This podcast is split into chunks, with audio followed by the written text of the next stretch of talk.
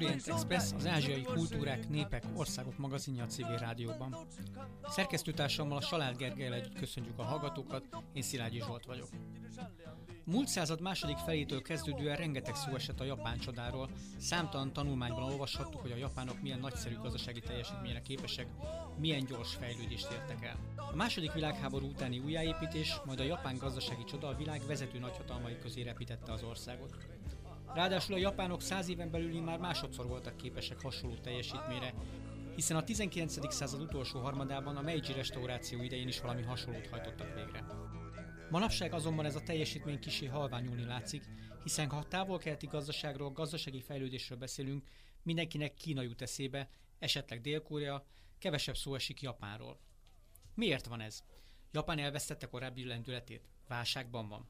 Milyen szerepet játszott a japán mentalitás, a japán kultúra a korábban tapasztalt látványos gyarapodásban? Milyen szerepet tölt be a mai vállalati struktúrában? Képes-e a megújulásra? Vannak-e válaszai a modern kihívásokra? Mai adásunkban a távolkelti és részletesebben a japán vállalati kultúra és menedzsment világába szeretnénk kalauzolni hallgatóinkat. Ebben Vaszkum Balázs György, a Corvinus Egyetem oktatója, a Vaszade Egyetem korábbi kutatója lesz segítségünkre, aki fő kutatási területének választotta ezt a témát. Felhívjuk hallgatóink figyelmét, hogy az Orient Express adásai nem csak a civil rádió FM 98-on hallgatható, hanem az interneten is, az expressorient.blog.hu oldalon, továbbá a Soundcloudon, az iTunes-on és a különböző podcast alkalmazásokban, ahol az Orient Express névre érdemes rákeresni.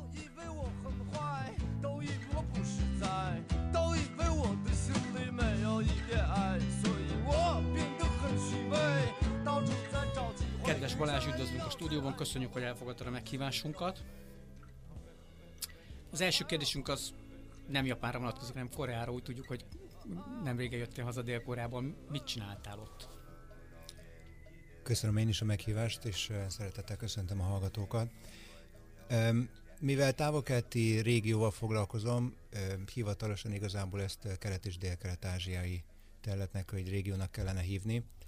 Ezért hát én úgy próbálom részben fenntartani a, a tájékozottságomat, hogy évente legalább egyszer elmegyek ebbe a régióba. Japánba aránylag rendszeresen, tehát ott minden évben egyszer-kétszer megfordulok. Most legutóbb Koreában voltam, ez a idei évnek a, az első ázsiai útja volt, még tervezek egy-kettőt, és, és tavaly is egy kis roadshow sikerült megcsinálnom itt a, inkább a dél-kelet-ázsiai régióban. Koreában alapvetően az volt a, a célom, ott egyetemi oktatókkal együtt voltam, alapvetően amerikai egyetemi oktatókkal együtt. Cégeknél voltunk, meg egyetemeken voltunk azért, hogy kicsit képbe kerüljek, hogy, hogy milyen, milyen milyen színvonalú egyetemek vannak ott, milyen cégek vannak ott, mit, mit csinálnak ezek a cégek, hogy működnek. Természetesen volt előképzettségem, de, de, de azért mégiscsak más, amikor, amikor ott vagy kint, amikor személyesen tapasztalod meg, amikor személyes élmények fűződnek ahhoz, amit egyébként megtanulták könyvekből. Az igazán érdekes dolgok nem számítanak üzleti titoknak? Igen. Tehát megosztják veletek, hogy igazából hogyan működik ez az adott cég? Attól függ, mit tekintünk igazán érdekes dolognak, ugye, hogyha, hogyha valaki egy ilyen távoli ö, régiónak a kultúrájával, menedzsment sajátosságaival foglalkozik, nyilván ebben nagyon sok emberi viselkedés tartozik bele, hiszen a személyes vezetés az, az emberi kapcsolatokról szól elsősorban. Emellett vannak céges szervezeti formák, struktúrák, stratégiák, mindenféle teljesítményadatok, ezek, ezeknek az összességével foglalkozunk, de hát ezeknek a lenyomatai azok személyesen nagyon is megtapasztalhatók, azon, tehát anélkül, hogy, hogy most valaki úgymond hétpecsétes titkokat kellene, hogy felfedjen egy cégnek a stratégiai irányairól, hogy majd nem tudom, két hónap múlva milyen, milyen vállalatot akarnak megvásárolni. Ezekhez alapvetően nincsen szükség, hogyha az adott céget szeretnénk legyőzni azon a, azon a piacon, amiben tevékenykedik, akkor ezek a dolgok érdekesek lennének, de igazából ahhoz, hogy egy egyetemi tananyagot előállítsunk belőle, vagy csak egyszerűen át, számunkra értelmezhető tudást alakítsunk ki, ez a sok kis információ morzs, ez pont elég ahhoz, hogy, hogy, hogy egy érdekes sztori legyen a végéből. Ilyen értelemben van különbség a japánok vagy a koreaiak között? Tehát a japánokkal mennyire lehet jól kommunikálni ilyen tekintetben? Van-e olyasmi, amit hajlandóak vagy szívesebben megosztanak, mint a koreaiak például? Ez egy nagyon érdekes kérdés. Én amikor Koreában, hát most két hetet voltam, nekem folyamatosan az volt a, a legfontosabb kihívás, a, az egyik nagy célom, hogy, hogy megértsem a különbségeket a hasonlóságokhoz képest a, a Korea és Japán között. Nagyon sok hasonlóság van nyilvánvalóan a két országnak a kultúrája, a, visel, a viselkedési normák között, és ö, ö, Japán, tehát hogy alapvetően úgy fogalmaznám meg a, a, az alapvető különbséget, hogy mindenki értse, hogy Japán az egy nagyon érett vállalati kultúrával rendelkező ország. Tehát itt, a, ahogy említetted a bevezetőben is, a Meiji restauráció az alapvetően már az ország modernizációjáról, az iparosításáról szólt. Akkor, amikor ez megtörtént, ez, a, ez az ázsiai régióban, ebben a távol-keleti régióban az elsőnek is újdonságnak számított. A koreaiak ehhez képest egy kicsit később ö, zárkóztak fel, hiszen ö, ők a második világháború előtt ugye Japán megszállása alatt álltak 1910-től, és igazából Japán ezt az időszakot kihasználta már infrastruktúra építésére, némi iparosításra, de hát alapvetően inkább a nyersanyagoknak a e, kivonásáról volt szó. És a második világháború után pedig nagyon sokáig katonai diktatúrák uralták ezt az országot, és hát a 80-as évektől kezdve beszélünk úgy Isten igazából valamennyire számunkra értelmezhető demokráciáról. A távol-keleti régióban a demokrácia szó az meggyőződésem, hogy, hogy egy picit azért mást jelent, mint a, mint a számunkra, amikor, amikor mi azt mondjuk, hogy demokrácia. Tehát, hogy Japán alapvetően egy, egy érettebb, egy szisztematikusabb, egy, egy erősebb mintázatokkal rendelkező gazdaság, és, és, és ilyen szempontból, tehát a, a vállalatokra nézve kultúra. Tehát Korea egy kicsit később zárkozott fel ehhez, de nagyon gyorsan, nagyon látványosan tudta utolérni Japánt, és ahogy mondtátok is, most talán egy kicsit többet beszélünk Koreáról és Kínáról, mint Japánról. Az lehet, hogy éppen a japán vállalatoknak ez az érettsége is hozzájárul a Japánnak a látszólagos stagnálásához? Tehát most a kevésbé érett és még fiatalabb kórai gazdaságok, kórai cégek villognak leginkább a nemzetközi porondon és nem a japán, hogy lehet, hogy egy kicsit megmerevettek a japán cégek? Szerintem ennek több összetevője, több összetevője van. Egyrészt tudjuk, hogy minden csoda három napig tart, tehát alapvetően az emberek nem szeretnek nagyon sokáig ugyanezzel a dologgal foglalkozni, mert unalmas. Hiába hasítana most is a japán gazdaság, hogyha mellette mondjuk Kínának beindul egy nagyon dibörgő, nagyon ö, nagy anyagi erőforrásokkal megtámogatott új projektje, akkor az ö, mégiscsak megelőzi a hírekben a, a, a japán cégeknek egyébként is a stabil, jó ö, működését vagy, vagy hogy olyan innovációkról hallunk, amik más országokból származnak, akkor mindig kicsit szeretünk jobban odafigyelni az újdonságra. Emellett benne van az is, hogy, hogy Japánnak a, a gazdasága azért nagyon hullámzó teljesítményt mutat a 90-es évek elejétől kezdődően. Alapvetően nem állnak rosszul, különféle mutatók különböző dolgokat jelentenek, tehát nem, nem problémamentes az ország. Kétségtelen tény, hogy a Japánnak a, az, intézménye, az intézményei annyira stabilan és össze egymásba fonódva működnek, hogy, hogy nagyon nehéz látványos változásokat elérni rövid távon. Tehát ilyen szempontból ez a stagnálás, ez biztos, hogy benne van.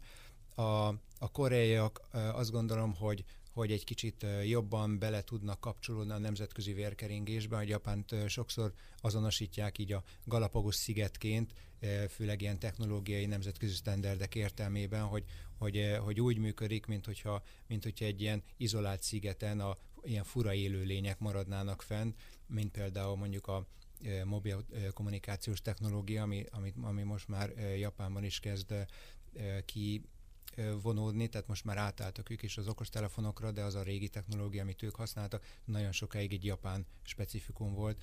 Mondjuk a hungarikum után alkossuk meg a japanikumot, és akkor az egy ilyen japanikum volt. Tehát, hogy, hogy szigetként egy kicsit izoláltabban működik, talán egy kicsit kevésbé tűnik úgy, hogy nagyon rugalmas lenne, nagyon alkalmazkodó kész lenne másokhoz, és, és ez, a, ez, a, ez a második faktor, ami, ami miatt szerintem egy kicsit kevésbé beszélünk ma a Japánról, mint mondjuk a gazdasági csoda idején.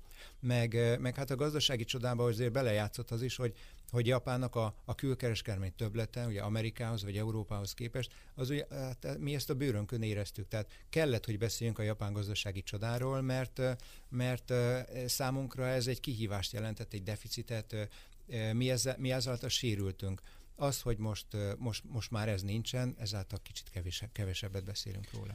Akkor egy hogy egy kicsit jobban megértsük a stabilitást, menjünk picit az elejére, hogy nagyjából néhány szóban össze lehet foglalni, hogy körülbelül hogy néz ki ez a japán gazdaság, vagy milyen egy japán nagyvállalat, hogy épül fel, mi az, ami ezt a történetiséget biztosítja számára. Igazából ugyanúgy, mint ahogy nálunk, egyik vállalatnak sincs meg tökéletesen a lekopintott másolata, még a szomszédban sem. Tehát, hogy nyilván ott is minden vállalat más, más, más, de hogy vannak azért mintázatok, vagy olyan jellemző sajátosságok, amik, amik nagyon sokszor előfordulnak, és máshol esetleg annyira nem jellemzőek. Egyáltalán mikor jöttek létre ezek a nagy meghatározó japán vállalatok? Tehát mennyire régiek? Toyota, Mitsubishi. A. Igen, igen. A japán, a japán gazdaság az nem annyira a vállalkozó szellemről szól, így a gazdaság történetileg. Tehát, hogyha azt mondjuk, hogy mondjuk van az Edo-kor, ami alapvetően a feudalizmusról szól, és utána van egy Meiji restauráció 1868-ban, akkor onnantól igazából az állam kezd el e, ipari vállalkozásokba fogni, mert hogy a, a, azok a még azok a kereskedő családok sem, akiknek anyagi erőforrásaik voltak még a múlt rendszerből, azoknak sem nagyon van ínyére az, hogy kockázatosnak tűnő teljesen új iparágakba fog, fogjanak. És az állam, amikor ezeket beindítja, és így nagyjából elkezdenek működni, de elfogynak az erőforrásai, iszonyú hiperinfláció lesz, és igazából kénytelen ezeket privatizálni, akkor vásárolják fel ezeket azok a kereskedő családok, akiknek egyébként volt pénzük, és így jönnek létre az úgynevezett zájbacuk, ezek a családi tulajdonban lévő ilyen hálózatosodó holding társaságok, amik, amik aztán, a, amikor a második világháború véget ér, akkor a, az amerikaiak egy ilyen ö, ö, egységes koncepció mentén megpróbálják a, a Japánt hát egy ilyen mondjuk, hogy ezt a békésítő te, de mozgalomként átformálni. Én ezt ahhoz szoktam hasonlítani, mint amikor a macskafogóba tudjátok így a, végén megépítik ezt a kutyát, és így felfolja a macskákat, akik utána virágot kezdenek szedni. Hát kb. ez volt a terv egészen Dorjig, ami azt, azt jelenti, hogy amíg, amíg, amíg a hidegháború, tehát gyakorlatilag amikor Kína népköztársaságá válik, megalakul a kínai népköztársaság, és aztán amikor a koreai fegy, fegyveres konfliktus kialakul, igazából az változtatja meg Japánnak a rendeltetését az amerikaiak számára.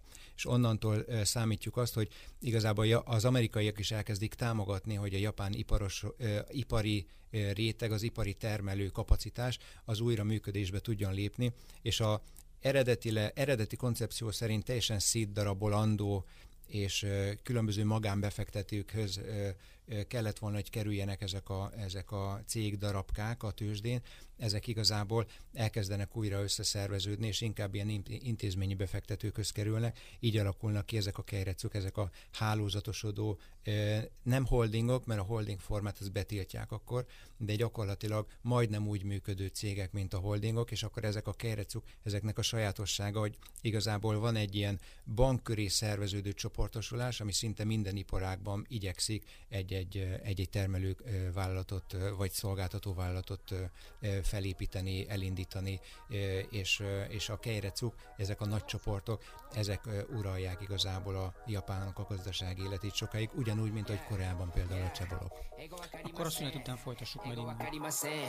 Ázsia Amerika Jin, ego wakarimasen, miyaji put this back in the yen, ego mo wasure chatta, I'm bringing it back to Japan, ego wakarimasen, せん。英語わかりません。アジアメリカ人。英語わかりません。宮地稼ぐダラ I put this shit back in the yen 英語も忘れちゃった。I'm bringing it back to Japan 今到着成田汚れ物アメリカ。前はマクドナルド。今食べてるキャビア。喋り方がキャビア。髪かく雷や。渋谷クラブ入り。ビアピ酒とキャリバー Yeah 上がる夢を見てるいつも通り。シャンパンを開けて飲んでる水のように東京にいたら渋谷出てて地図を読むニューヨーク帰ったら普通のアジア人に戻る英語何もわかりません俺の女は覚悟人洋服ほとんど中国から Faszkun Balázsra beszélgetünk a japán zajbacukról volt szó. Mitől Japán egy vállalat? Vagy, vagy mi az, ami, teljes, ami jellemző, és esetleg máshol kevésbé? Talán még Koreában például, ugye a csevolokról is már szó esett, majd ezt kifejtjük bővebben. Én a doktorimat részben ebből írtam, hogy ezt próbáltam meg megérteni, hogy mitől lesz Japán egy japán nagyvállalat. Én a, gyakorlatilag a egy-két éves kutatás alatt addig jutottam el, hogy nagyjából 30 olyan jellegzetességet szedtem össze, amire azt mondhattam, hogy ez, ezeknek az összessége jellemzi a japán vállalatok egy, egy jó részét, és ezek egyesével, hogyha nézzük, akkor máshol is jelen vannak, csak így összességében nem jellemző máshol. Uh-huh. Ezt, ezt én most nem sorolnám végig, de hogyha azt mondom, hogy mondjuk a, a kejrecuknak egy jellemző sajátossága volt, ez egy kicsit halványadik ma már, mert átalakult ez a bankcentrikus kejrecú csoportosulás, de, de az, hogy ezek ilyen keresztrészvény tulajdonlással egymásban kis tulajdonokat szerezve működnek hálózatként vagy csoportként, ez egy, ez egy aránylag markáns jellegzetessége volt így ennek a 50-es és 90-es, 2000-es évek közötti időszaknak. Szintén egy, egy jellegzetesség, hogyha, hogyha most így egy kicsit ember közelibben próbáljuk megfogni ezt, hogy, hogy ez egy kollektivista nemzet, azt mondjuk, tehát jellemző, hogy csoportban gondolkodnak az emberek, inkább hajlamosabbak az, az egyéni céljaikat, az egyéni törekvésüket, az egyéni identitásokat így kicsit háttérbe szorítani azért, hogy úgy tűnjön, hogy itt ők tényleg elkötelezett tagjai egy szervezetnek, egy vállalatnak. Nagyon jellemző a konfucianizmus, ami, ami tulajdonképpen a hierarchikus kapcsolatokat árnyalja ezekben az országban, nem csak Japánban van ez. Talán egy jellegzetesség az, hogy hogy Japánnak a, az intézményrendszere az nagyon bürokratikus, bürokrácia orientált. Ez azt jelenti, hogy, hogy a minisztériumoknak a, a bürokratái azok, azok nagyon, nagyon erősek, nagyon nagy hatalommal rendelkeznek, sokszor még a kormány tagjaihoz képest is nagy hatalommal rendelkeznek. Sokkal inkább a bürokrácia tud megdönteni kormányokat, mint fordítva Japánban, ami talán egy érdekes érdekesség számunkra itt Magyarországon. Menjünk egy kicsit közelebb így az emberekhez szerintem, ugye ez a kultúra bennünket nagyon érdekel, hogy hogy hat erre az egész rendszerre, és ez nyilvánvalóan az emberekben jelenik meg valamilyen formában. Elkötelezett öltönybe öltözött alkalmazottak, rohangálnak, dolgoznak ét nap alá téve, ugye hazas, aludni se járnak haza a férfiak erről. És még munka után elmennek inni és a főnökkel. elmennek inni a főnökkel, tehát hogy van egy ilyen nagyon erős kötelék, ami a, ami a vállalathoz köti őket, a, ö, elkötelezettek a vállalat iránt. Egyetlen helyes ez a kép, ami így kialakult bennünk mondjuk ilyen 80-as, 90-es évekre? Alapvetően igen, és ez a mai napig is megtapasztalható. Erre azt mondanám, hogy nem változott meg drasztikusan. Csavarjuk meg egy kicsit ezt a, ezt a kérdést, vagy a választ rá. Képzeljétek el, hogy hogy érettségi után, vagy mondjuk egy, egy alapszakos egyetem után, tehát mondjuk 21-22 évesen elhelyezkedtek egy vállalatnál, egy nagy vállalatnál, és nagyjából biztosan tudható, hogy 60 éves korotokig ott fogtok dolgozni. Tehát ez egy ilyen nyugdíjas állás, mondjuk így, így lép, lépegetek előre a ranglétrán esetleg, de... Alapvetően igen, ez nem érvényes mindenkire. E, ma azt mondják, hogy nagyjából a, a felvett e, fiataloknak a, tudom én, e, körülbelül 30%-a van olyan szerencsésebb helyzetben. Azért mondom, hogy szerencsésebb, mert ők ezt alapvetően azért igénylik még, még akkor is, hogyha nagy hátrányokkal jár. Tehát van olyan szerencsés helyzetben, hogy elmondhatják azt, hogy ők rendes szerződéssel körülbelül nyugdíjig ott lesznek ennek, ennél a vállalatnál, vagy akár még tovább is. Azért, tehát fontos tudni, hogy ez nem egy leírt, ez, erre nincsen garancia, ez nem egy leírt felelősségvállás, ez nem egy vérszerződés, ez egy hallgatólagos megállapodás a cég és a lojális alkalmazottja között.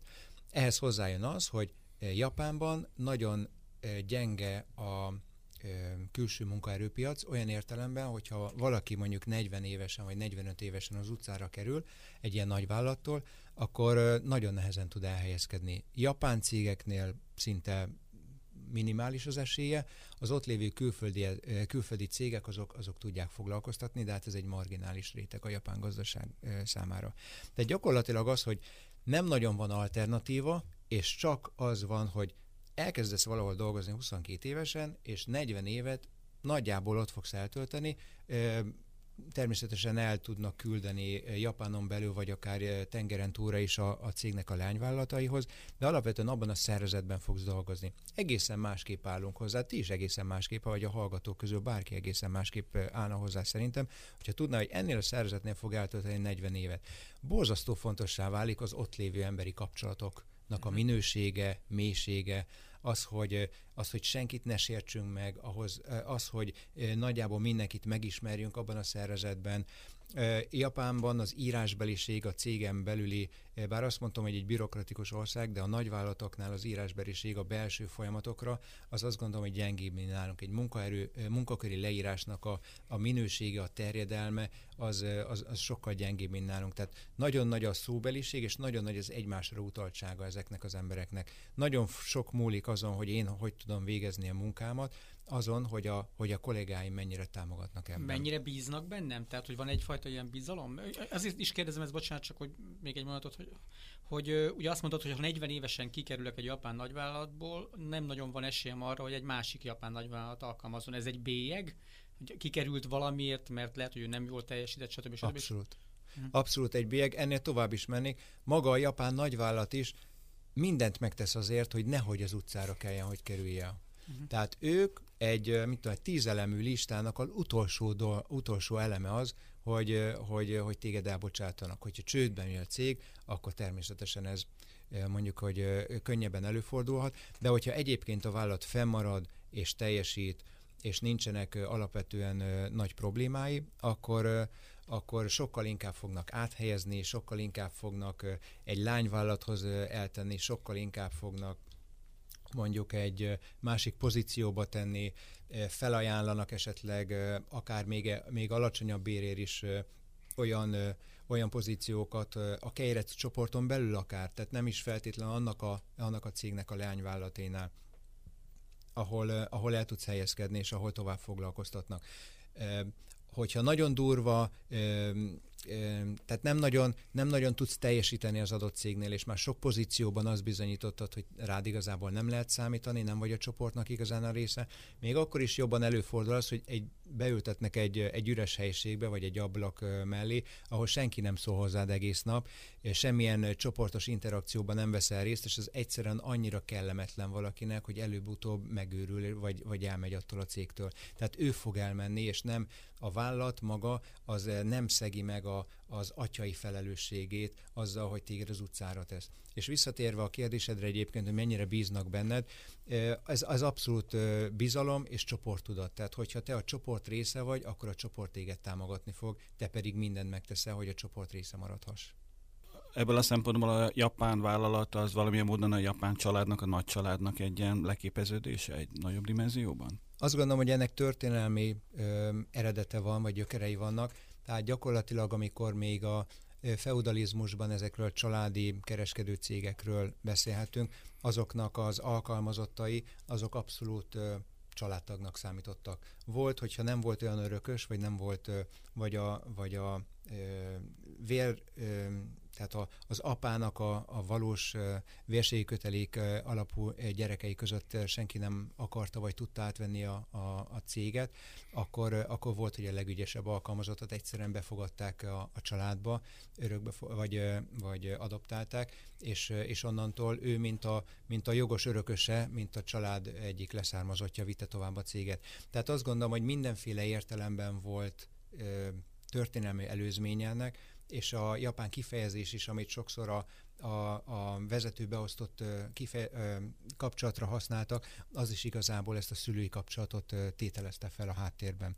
És amikor ezt át, átültették az ipari nagyvállalatokra, akkor mind az ajbacuknál, mind a kejrecuknál igazából volt egy ilyen diskózus, talán még a mai napig kitart valamilyen szinten, ami alapvetően egy ilyen családi kapcsolati hálózattá próbálta meg értelmezni ezt a, vagy aként próbálta értelmezni ezt a japán nagyvállalatot, és, és, a, és az, a vállalat első számú vezetőjét, mint egyfajta ilyen családfőt, családfő pozícióban lévő valakit próbálták definiálni, és úgy érzékeltetném, hogyha mindenki egyfajta az ő gyermekei lennének, és a, az alkalmazottak pedig a, a belépési sorrendjüket tekintve voltak egymásnak ugye öcsei, bátyai. De, de ez egy diskurzus, tehát hogy ez, ez igazából látjuk, hogy mondjuk több ezres nagyvállalatnál ez kevéssé fenntartható, és igazából a, a, a talán egy kicsit validabb kép, ami, amit, amit azért a legtöbben tudnak vele tényleg azonosulni, az egy a közösségi vállalat a koncepciója, ami arról szól, hogy, hogy a vállalatnak a, a minőségét az adja, hogy az emberi kapcsolatok bennem ilyenek, és az én, én ottani szerepemet azt leginkább az adja, hogy, hogy én hogyan viszonyulok másokhoz, hogyan ápolom a, az ottani kapcsolataimat, hogyan tudok elmenni munka után például a többiekkel még egy kicsit kötetlenebb formába beszélgetni. Mondanám, hogy iszogatni, de, de ennek az a lényege, hogy kötetlen formában a formális kötöttségeket levetkőzve tudunk egymással információkat megosztani a vállalat, vagy a vállalat vezetője az apa, vagy a jóságos nagybácsi, vagy, vagy pedig a nagy testvér, aki ez így figyel, ellenőriz, ö, oda elvárja tőled, hogy te alkalmazkodj ahhoz, azokhoz az elvárásokhoz, vagy kötelezettségekhez, amik a rendszer, rendszert működtetik, vagy összetartják. Egyáltalán nem ellenőriz a, igazából az alkalmazottak ellenőrzik egymást. Én mondtam, hogy, hogy egy csoportok vannak, munkacsoportok vannak, gyakorlatilag senki nem dolgozik egyedül egy szemében, és ezek a csoportok, ezek tökéletesen tisztában vannak azzal, hogy, hogy ki hogy teljesít benne. A vezetőknek egy egy, egy pillanatra sem kell azzal foglalkoznia, hogy most valakit, nem tudom, figyeljen, hogy most 5 percet késik szisztematikusan, és akkor majd egyszer jól ledorongolja, hogy, hogy már megint miért késtél el, és akkor, hogyha legközelebb előfordul, akkor kirúgunk. Tehát ez a, a nyugati kultúrában sokszor megtalálható ilyen, ilyen vezetői szerepek, ezek Japánban nagyon gyengék. A, én, én nekem a személyes megélésem az az, hogy Japánban egy felsővezetővel, hogyha beszél valaki, akkor hát nem tudom, azt gondolom, hogy egyrészt ezt meg kell élni, másrészt pedig, hogyha leülsz egy felsővezetővel beszélgetni, akkor az az érzésed, mint hogyha egy megszűnne a világ körülötted, és egy olyan típusú minőségi kapcsolatba csöppennél bele, amiben valaki csak rád figyel, és nagyon sokat tud a világról. Tehát, hogy elképesztő élmény egy, egy tényleg jól képzett japán felsővezetővel leülni egy minőségi 5-10 percre. Én nekem volt szerencsém ehhez az élményhez. Talán a, egy, egy filmben megtaláltam azt az érzést, amit ilyenkor át lehet élni, a Tokiói Tortúra című filmben, ami egy belga írónőnek a regénye nyomán keletkezett.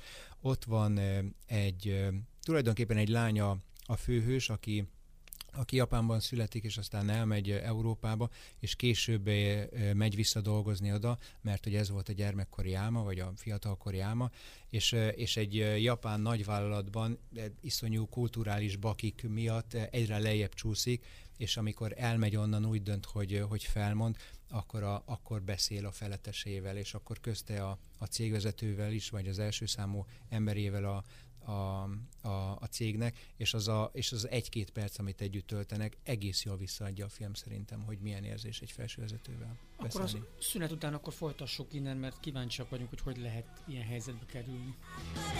Cheers, itt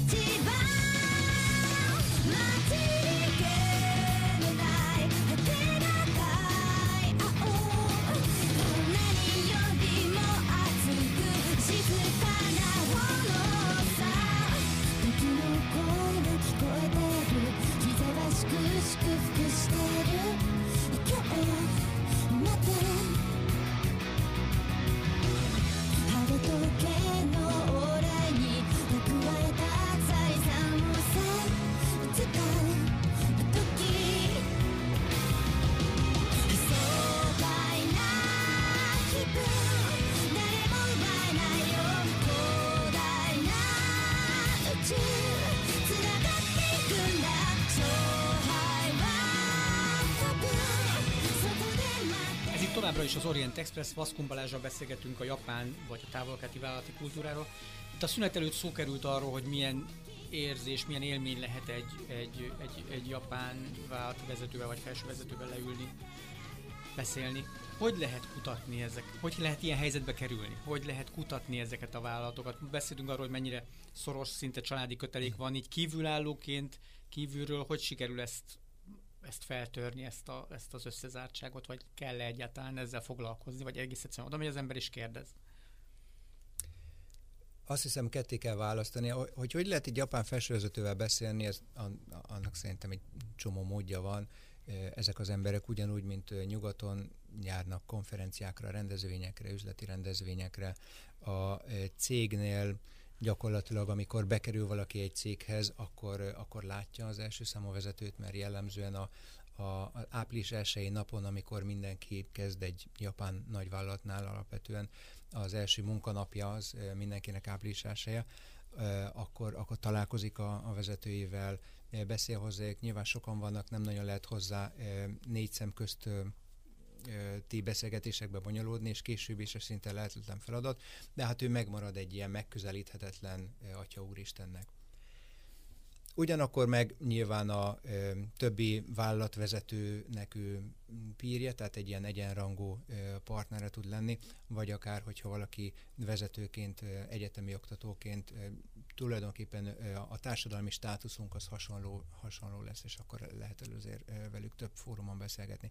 Azt, hogy hogy lehet egy, egy ilyen nagy vállalatot kutatni, abban szerintem semmi, semmi japán specifikus nincsen. Gyakorlatilag, hogyha valaki a G-t szeretné kutatni, akkor is rengeteg falba tud ütközni, hiszen mint minden nagyvállalat, vannak üzleti titkaik, és, és figyelnek arra, hogy, hogy policy szinten mi az, amit kommunikálhatnak magukról, és mi az, amit még nem. A japán vállalatok azt gondolom, hogy, hogy alapvetően hasonlóképpen működnek.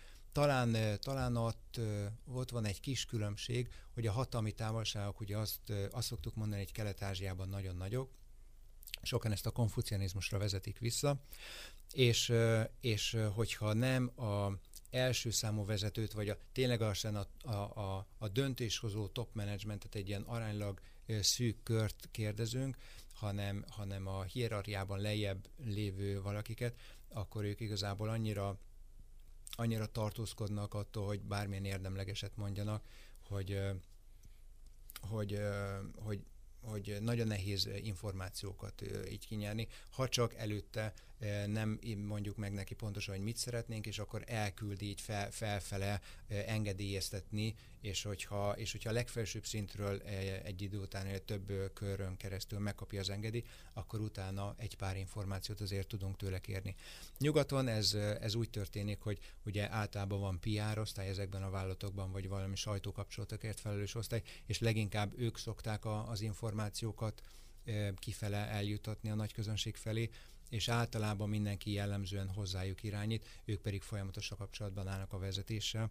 Tehát ilyen szempontból van talán különbség, illetve hát egy, egy nyugati nagyvállalatnál, hogyha hogyha nincs nagyon ilyen ö, ö, sajtófegyelem ilyen szempontból, akkor lehet, hogy meg tudunk úgy közelíteni egy középvezetőt is, hogy a saját munkájával kapcsolatban egy pár, egy pár dolgot mond. De hát egyébként ezeket a, ezeket a nagyvállalatokat nagyon sokan kutatják, és, és nem, nem, nem ilyen átfogó koncepcionális jelleggel, és a nagyon sok kutatásból egy pár olyan morzsát mindig össze lehet szedni, amiben a, a, az ember valami képet kirajzol.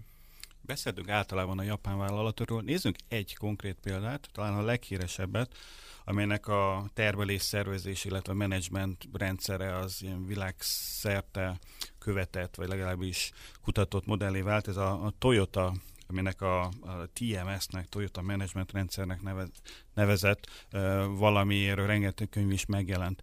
Ennek mi a lényege? Tehát hogyan szervezik a, a ügymenetet a Toyotánál? Ez egy, ez egy nagy téma. Ahhoz, hogy megpróbálom minden jobban lerövidíteni, én, já, én nekem volt szerencsém járni, a, tehát én jártam Toyotában, a, a Toyota központban, Nagajában, egy tulajdonképpen egy városrész, vagy talán akár egy városnak is lehetne mondani a, a Toyotát. Amikor a második világháború után a japán gazdaság újraindult, és sok esetben amerikai segítséggel és technológiákkal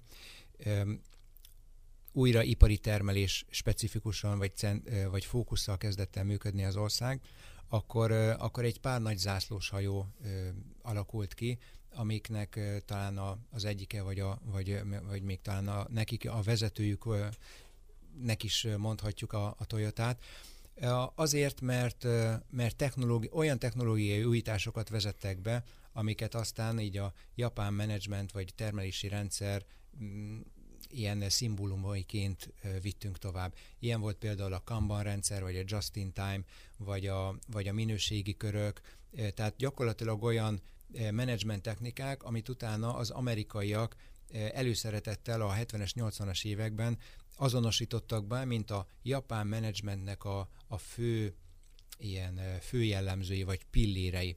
Erre azért volt szükségük, mert amikor Japán csoda, a japán gazdasági csodának a következményeképpen annyira elszállt a külkereskedelmi mérleg egyenlegük, hogy, hogy Amerika súlyos deficitet kezdett el felmutatni Japánnal szemben, akkor, akkor elkezdték keresni azokat a best, best, best practice-eket, amik, amiket, amiknek a segítségével Amerika újra közelebb kerülhet a japán gyakorlathoz, és a, és a világ élvonalába tud újra belépni nem mint hogyha egyértelműen lemaradt volna, de nagyon sok mutatóban lemaradt. És a, az amerikai tanácsadóknak a koncepciója volt az szerintem, ami a Toyota Production system ezt a, ezt a termelési rendszert, ezt a japán ö, ö, szimbólumaként ö, azonosította be, és az egész lean management, ami utána ebből keletkezett, ennek, a, ennek az egyik alapjává vált. Tehát gyakorlatilag ez egy amerikai koncepció, amit ők terjesztettek el a világban, azért, hogy a cégeik azok minél könnyebben tudják azonosítani azokat a best practice-eket, jó gyakorlatokat, amiket mindenképpen be kell építeniük a termelésbe ahhoz, hogy sokkal rugalmasabban, kisebb darabszámmal, gyorsabb szériaváltásokkal tudjanak működni, és a, és a beszállítókra egy kicsit jobban hagyatkozni azért, hogy a fővállalat, az összeszerelő, az, az folyamatosabban, kevesebb készlettel működhessen.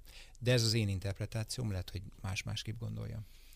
Így az, a beszélgetés elején már szó került arról, hogy, hogy ezek régóta jól működő, stabilan működő nagyvállalatok, de mennyi, mennyi a rugalmasság a rendszerben?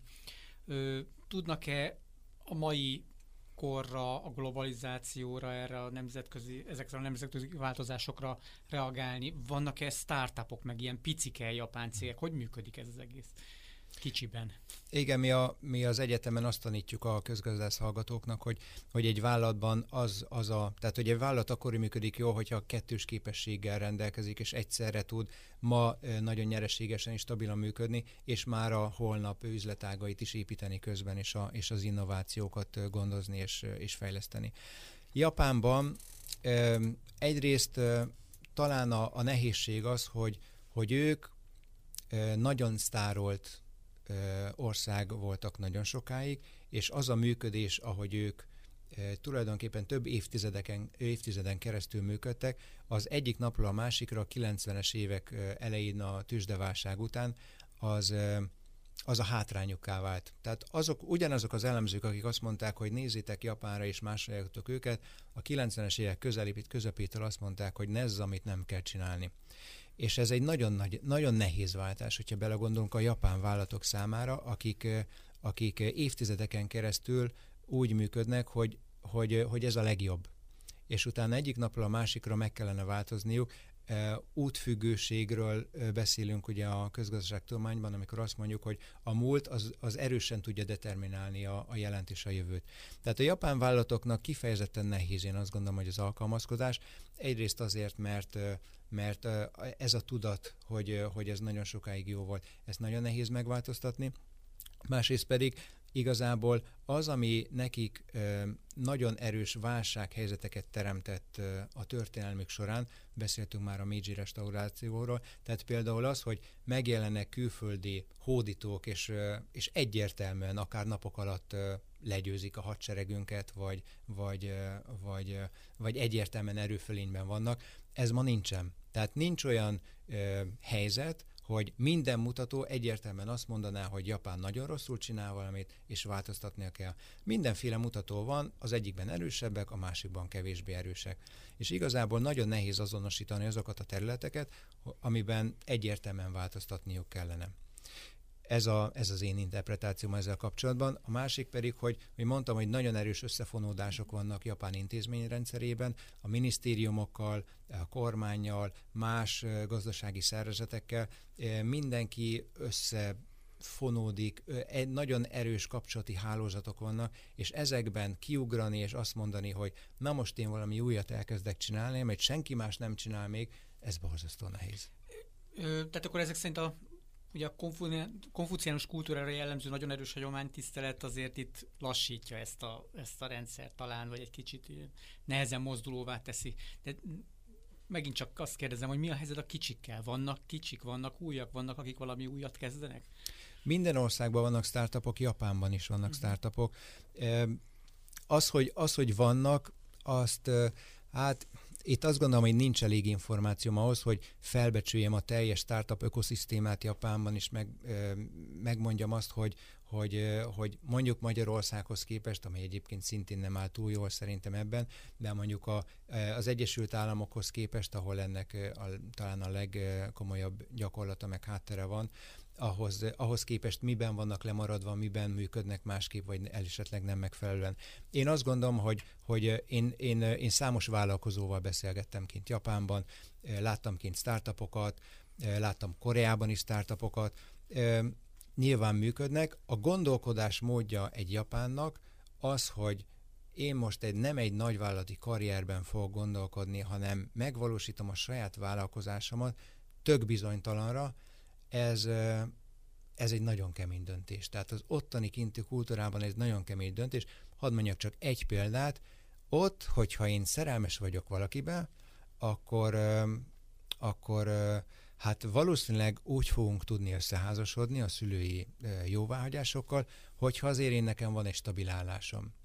Hogyha így a startupomat építgetem, és akkor majd két év múlva talán jó lesz, ez azért úgy nehéz. Tehát akkor kötelező, hogy legyen valami stabil háttér ezek Akkor a startuperek azok aglegények Japánban. Hát a startuperek sokszor aglegények egyébként mindenhol, mert hát nagyon kemény a vállalkozók élete, ezt tudjuk, de, de összességében, hogyha megnézzük a kelet-ázsiai országokat, akkor a, házas, a házasságoknak a száma az csökkenő tendenciát mutat, a gyerekeknek a száma, a gyerekvállásoknak a száma az csökkenő tendenciát mutat, és ezért is ezzel, ezzel, ezzel is hozzájárulnak ők még külön az öregedő társadalom jelenséghez, ami kőkeményen megvan ezekben az országokban is. Akkor egy kicsit majd kitekintünk most Japánból majd a szünet után. さらけ出して愛してると胸に刻み込んでささげれば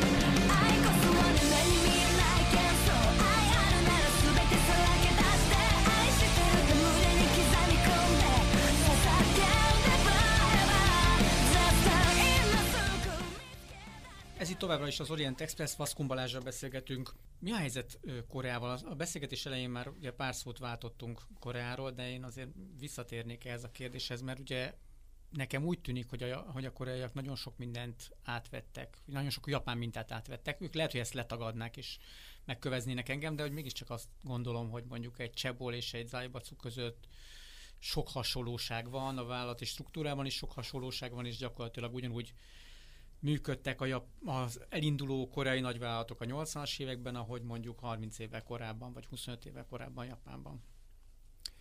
Az első mondatodat szeretném először is hangsúlyozni. A koreaiak biztos, hogy azt mondanák, hogy ők nagyon másképp működnek, mint a japánok vagy a kínaiak, és én azt gondolom, hogy ez természetes is. Ez a nemzeti öntudat része, és, és, és igenis mindenki gondolja úgy, hogy hogy ő különleges, az ő országa különleges, az ő gazdasága különleges, de természetesen mindenhol megvannak a történelmi hagyományok és a, és a földrajzi, meg a kulturális, meg a mindenféle sajátosságok. Tehát biztos, hogy nagyon sok tekintetben másképp működnek ezek. Az, hogy, az, hogy a japán gazdaság épített ki először olyan modern intézményrendszert, amit konkrétan másolni lehetett Ázsiában, az én azt gondolom, hogy erősen rányomja a bélyegét a, erre a kultúrára, erre a, erre a régióra.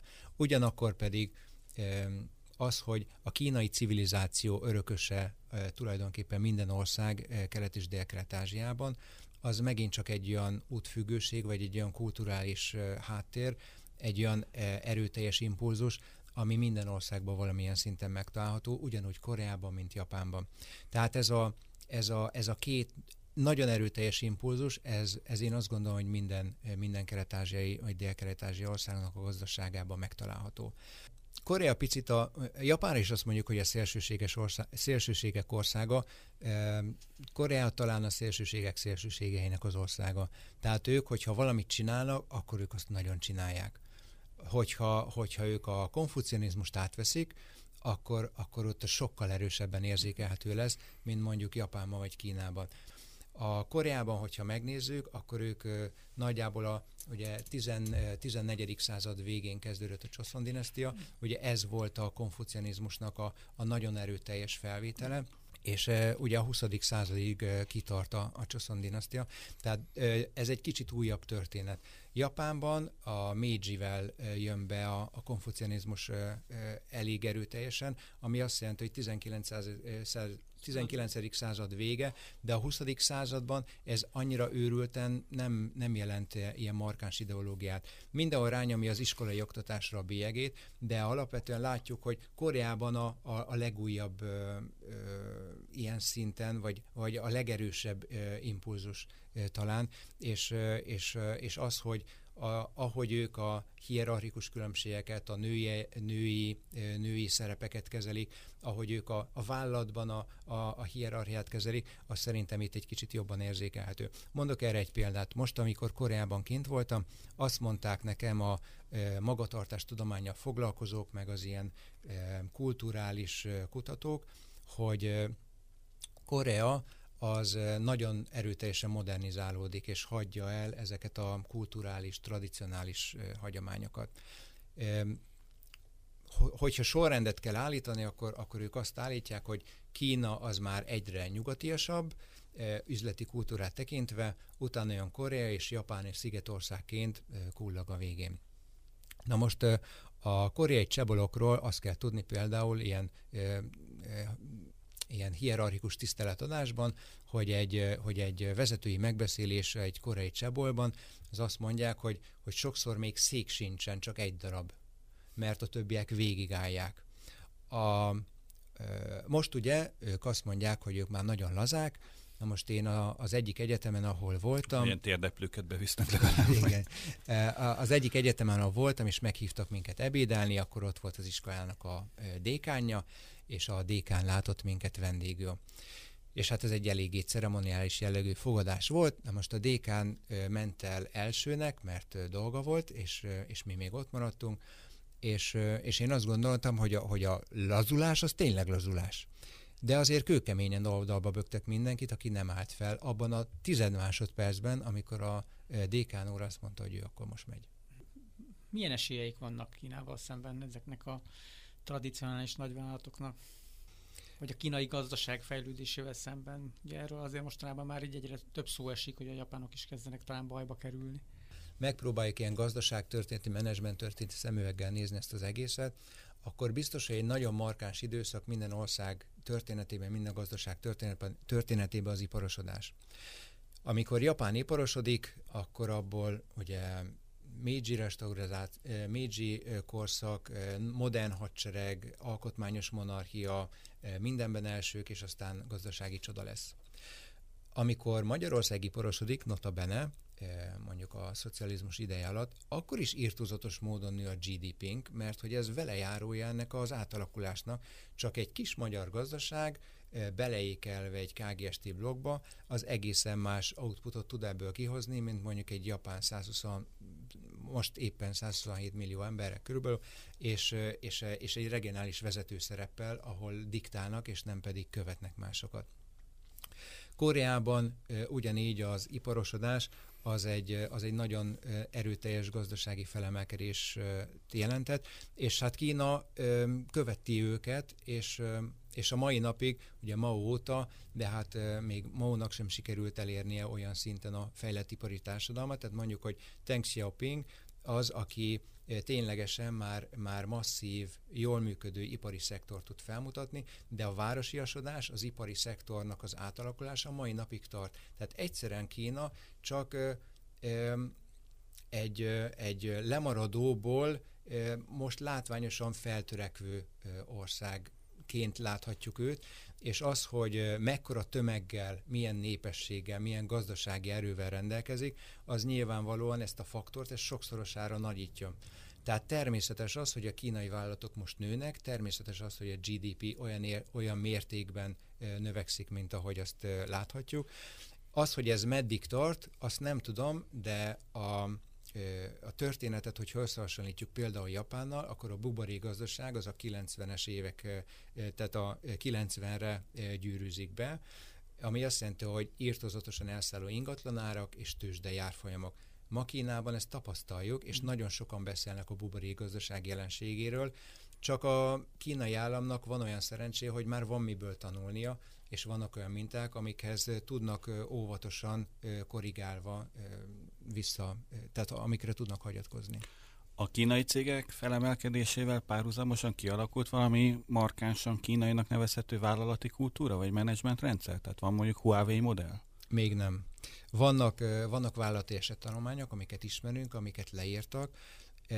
Én a most most, hogyha bejönnél az irodámba, akkor van körülbelül 20 könyv az asztalomon, ami a kínai gazdasági és vállalatirányítási modellel foglalkozik, valamilyen formában az elmúlt 20-30 évből.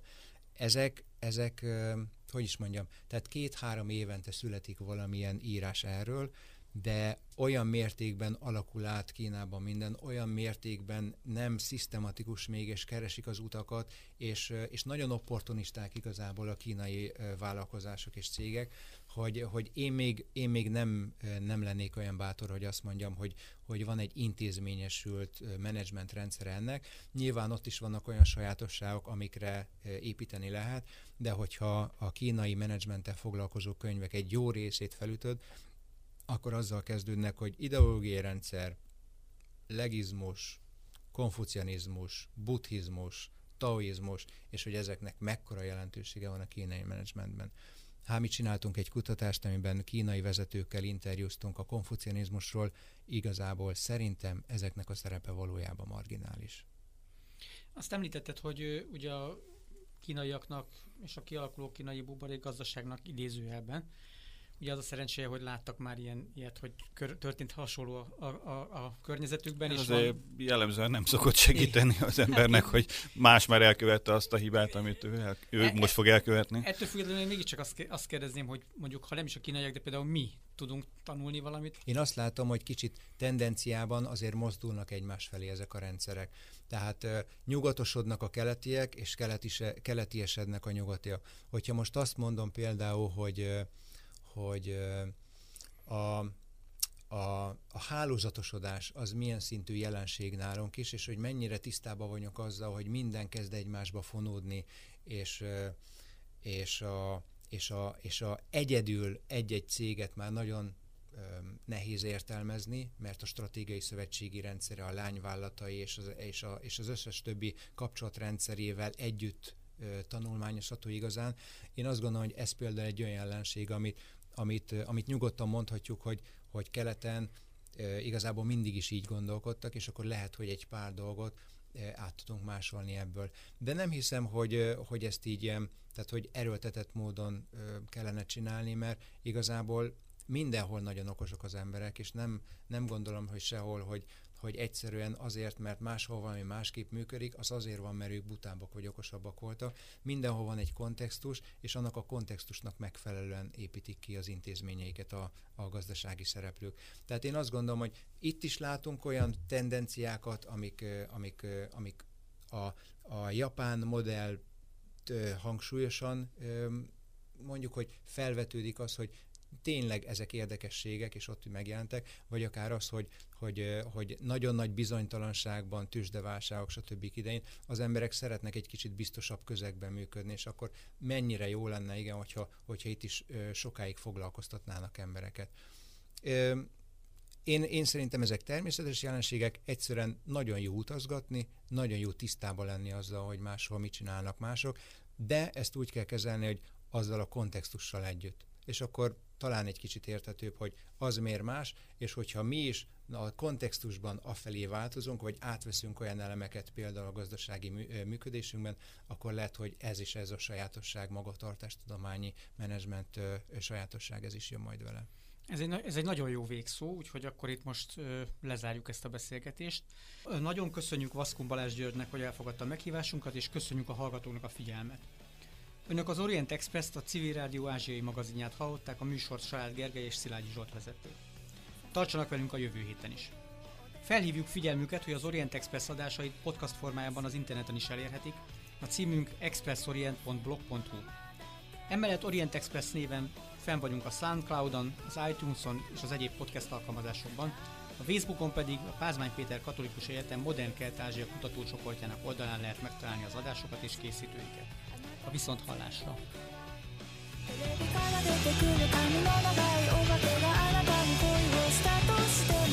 Thank you.